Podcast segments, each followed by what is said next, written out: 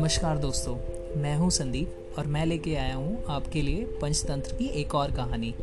इस कहानी का शीर्षक है, दुष्ट सांप और कौए चलिए शुरू करते हैं।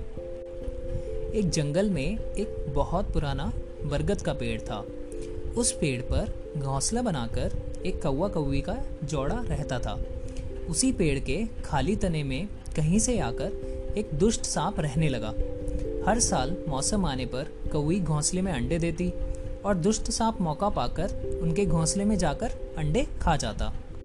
एक बार कौवा व कौई जल्दी भोजन ढूंढकर जैसे ही अपने घोंसले में लौटे तो उन्होंने देखा कि वह दुष्ट सांप उनके घोंसले में रखे अंडों को खा रहा था। अंडे खाकर सांप चला गया। कौवे ने कौवी को बोला, प्रिय, हिम्मत रखो। अब हमें दुश्मन का पता चल गया है। कुछ उपाय भी सोच लेंगे। कौवे ने काफ़ी सोचा और पहले वाले घोंसले को छोड़कर उससे काफ़ी ऊपर टहनी पर घोंसला बनाया और कौवे से कहा, यहाँ हमारे अंडों को कुछ नहीं होगा। हमारा घोंसला पेड़ की चोटी के बिल्कुल पास में है और ऊपर आसमान में चील भी मंडराती रहती है। चील सांप की दुश्मन है। दुष्ट सांप यहाँ तक आने की हिम्मत नहीं कर पाएगा।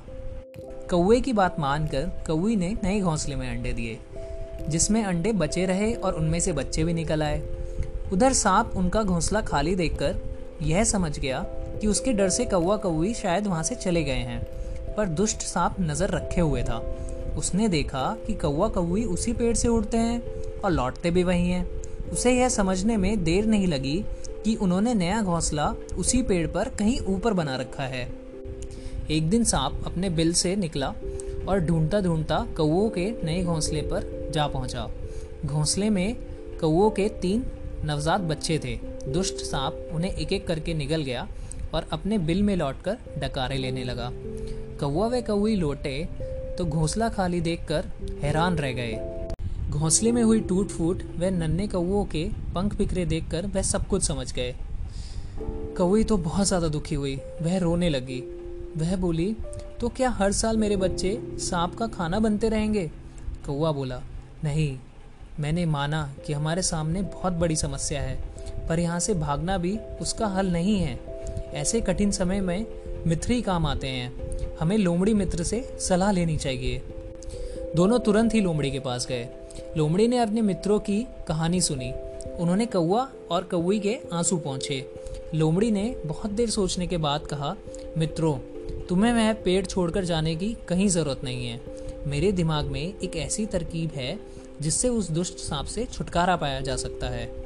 लोमड़ी ने अपने दिमाग में आई तरकीब बताई। लोमड़ी की तरकीब सुनकर कौवा कौवी खुशी से उछल पड़े। उन्होंने लोमड़ी को धन्यवाद बोला और अपने घर लौट आए। अगले ही दिन योजना का पालन करना था।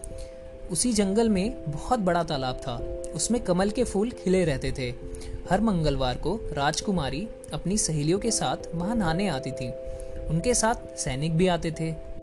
इस बार राजकुमारी आई और तालाब में नहाने के लिए पानी में उतरी तो योजना के अनुसार कौआ उड़ता हुआ वहाँ आया। उसने तट पर राजकुमारी और उसकी सहेलियों द्वारा उतार कर रखे गए गहनों पर नज़र डाली। राजकुमारी का प्रिय हीरे व मोतियों का हार वहाँ रखा था। कौवी ने राजकुमारी और सहेलियों का ध्यान अपनी ओर खींचने के लिए काव काव का शोर मचा दिया।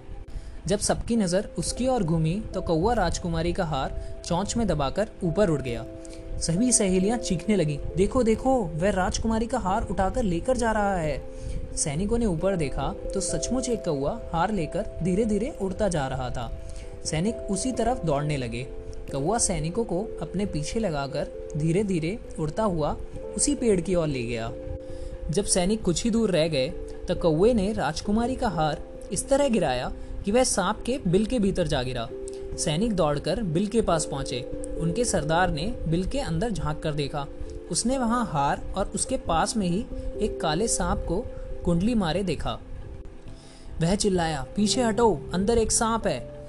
सरदार ने बिल के भीतर भाला मारा। सांप घायल हुआ और फुफकारता हुआ बाहर आया। जैसे ही वह बाहर आया, सैनिकों ने भालों से उसके टुकड़े टुकड़े कर डाले। इस प्रकार सांप मारा गया और कौवा कौवी का घोंसला हमेशा के लिए सुरक्षित हो गया। तो दोस्तों, इस कहानी से हमें यह सीख मिलती है कि हम बुद्धि का उपयोग करके बड़ी से बड़ी ताकत और बड़े से बड़े दुश्मन को हरा सकते हैं।